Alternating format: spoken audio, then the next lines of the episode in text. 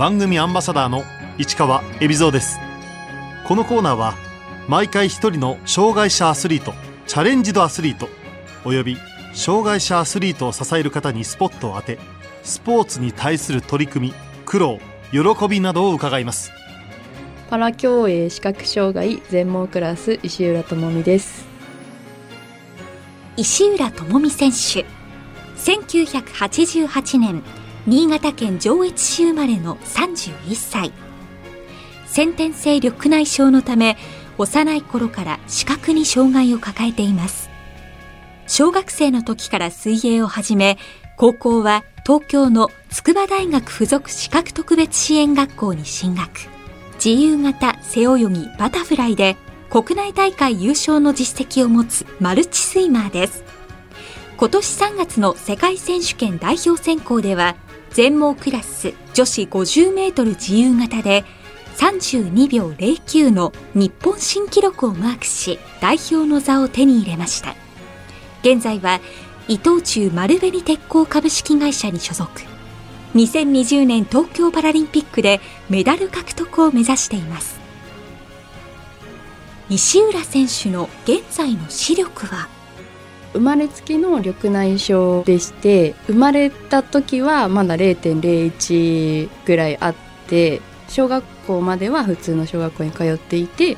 黒板の文字とか教科書などは、えーと、拡大ルーペとか拡大読書器とかを使って勉強していました。中学生の時に手術をしてその時にガタンと視力が落ちたのもありそこから展示の勉強を始めて、えっと、今は明るいくらいが、えー、右左わかる程度です。水泳は小学生の時に始めたという石浦選手。きっかけは？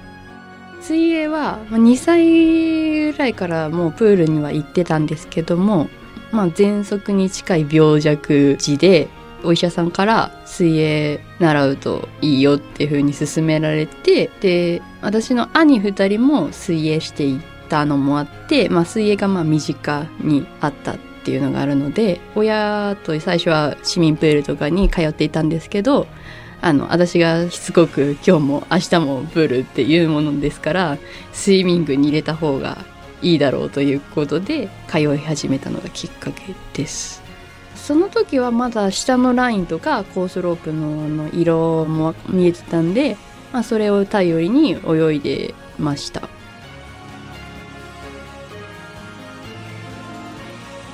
本格的にパラ競泳をやってみようと思ったのは。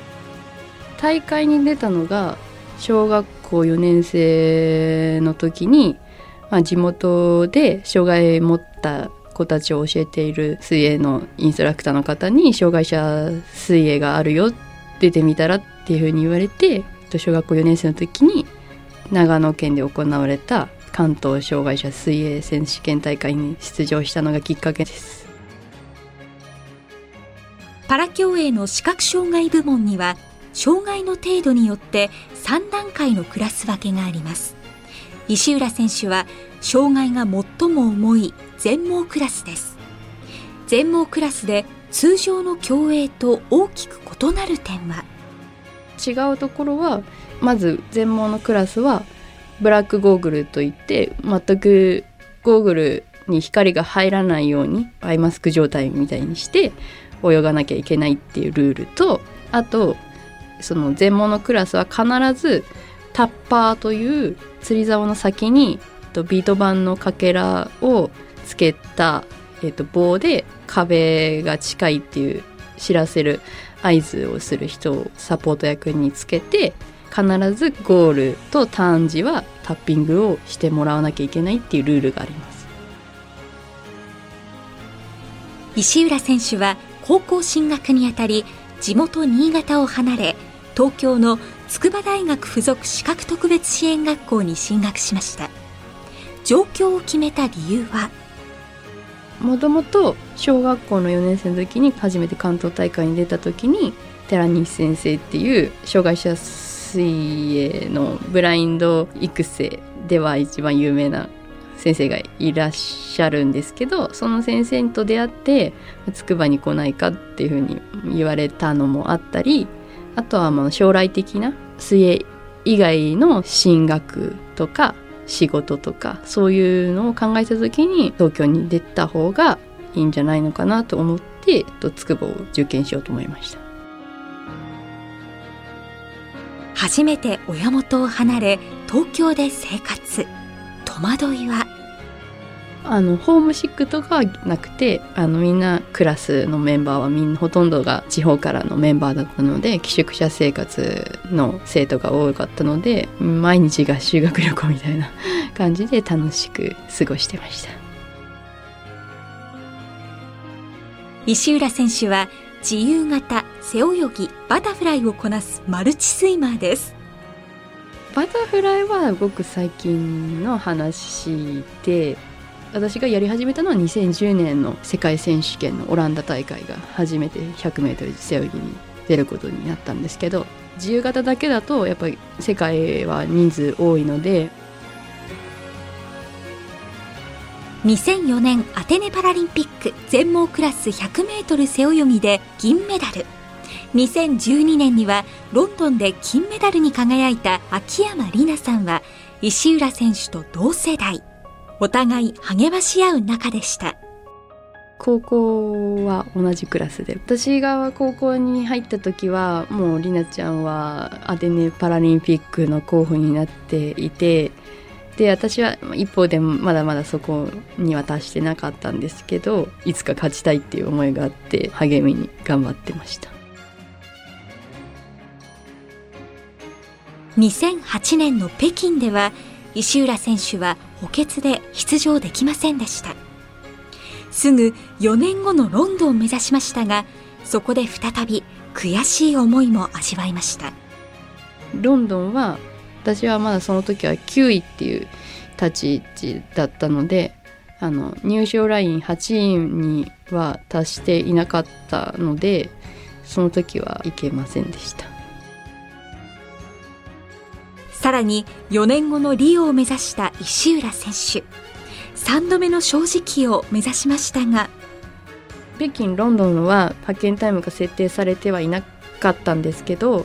リオの時は派遣タイムが設定されて、えっと、その時は 50m の自由形で0.3秒足らなくて 100m の背泳ぎで私はまあ8番手という形でまた補欠で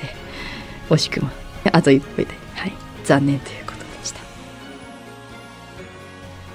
自由形背泳ぎバタフライ。3種目をこなす石浦選手。一番自信があるのはどの種目でしょうか？今は 50m の自由形が一番世界に近い位置にあります。もう前半から攻めていくタイプです。なので逆にあの攻めすぎて後半失速してしまう傾向があるんですけど 50m に関しては 50m プールなのでもう行くだけなので攻めまくりという形です。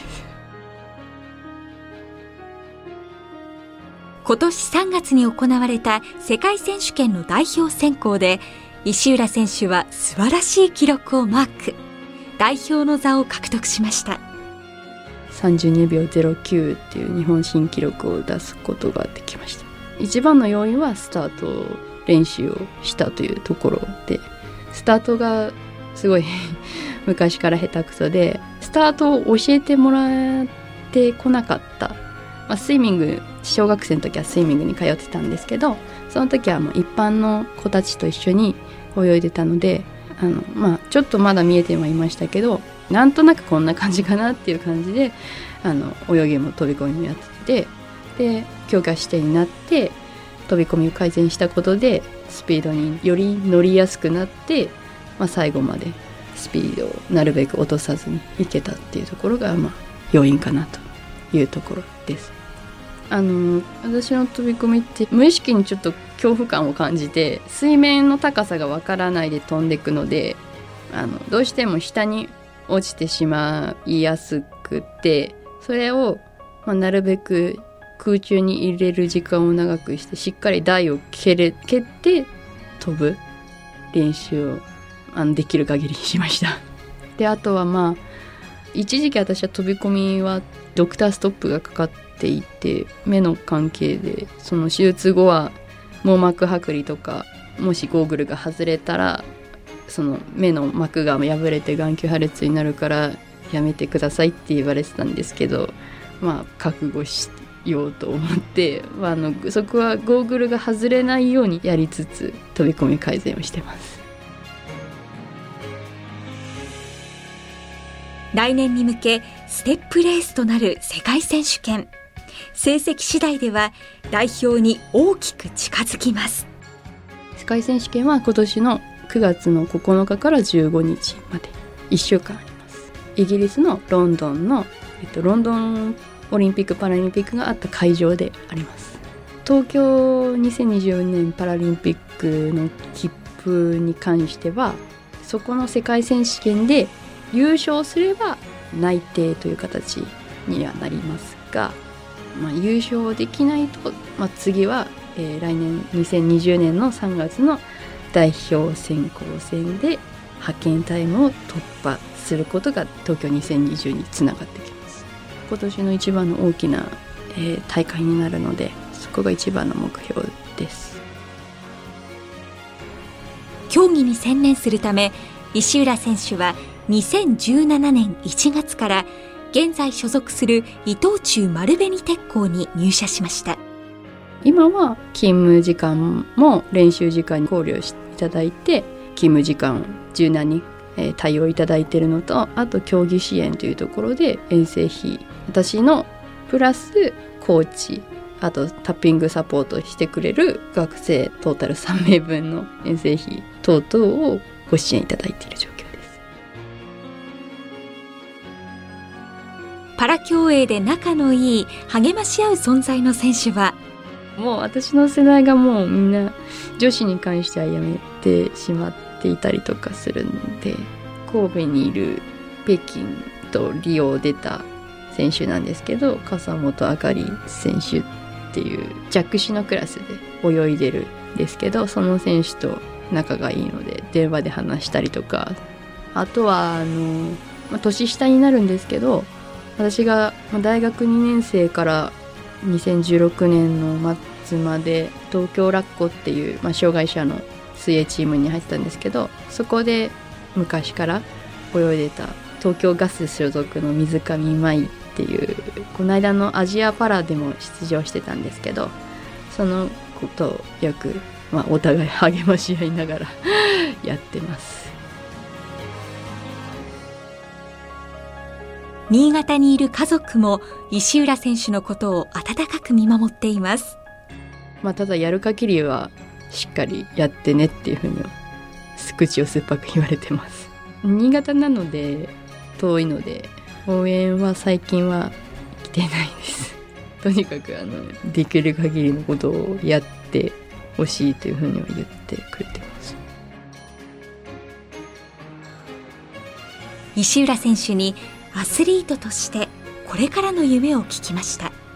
まあ、水泳は好きなので続けていきたいですし、まあ、趣味として大会とかにも出続けたいなっていう思いはあります、まあ、あとは視覚障害を持つスイマーがなかなか増えないので普及活動というか視覚障害があってもスポーツを楽しめる環境を作るというかスポーツを楽しめるような取り組みができたらいいなっていうのはあります。石浦選手にとって視覚障害クラスの競泳の魅力とは？最後までわからないというか 50m 自由形とかも勝ってても途中でコースロープにぶつかってスピードが落ちて負けちゃったりとかあと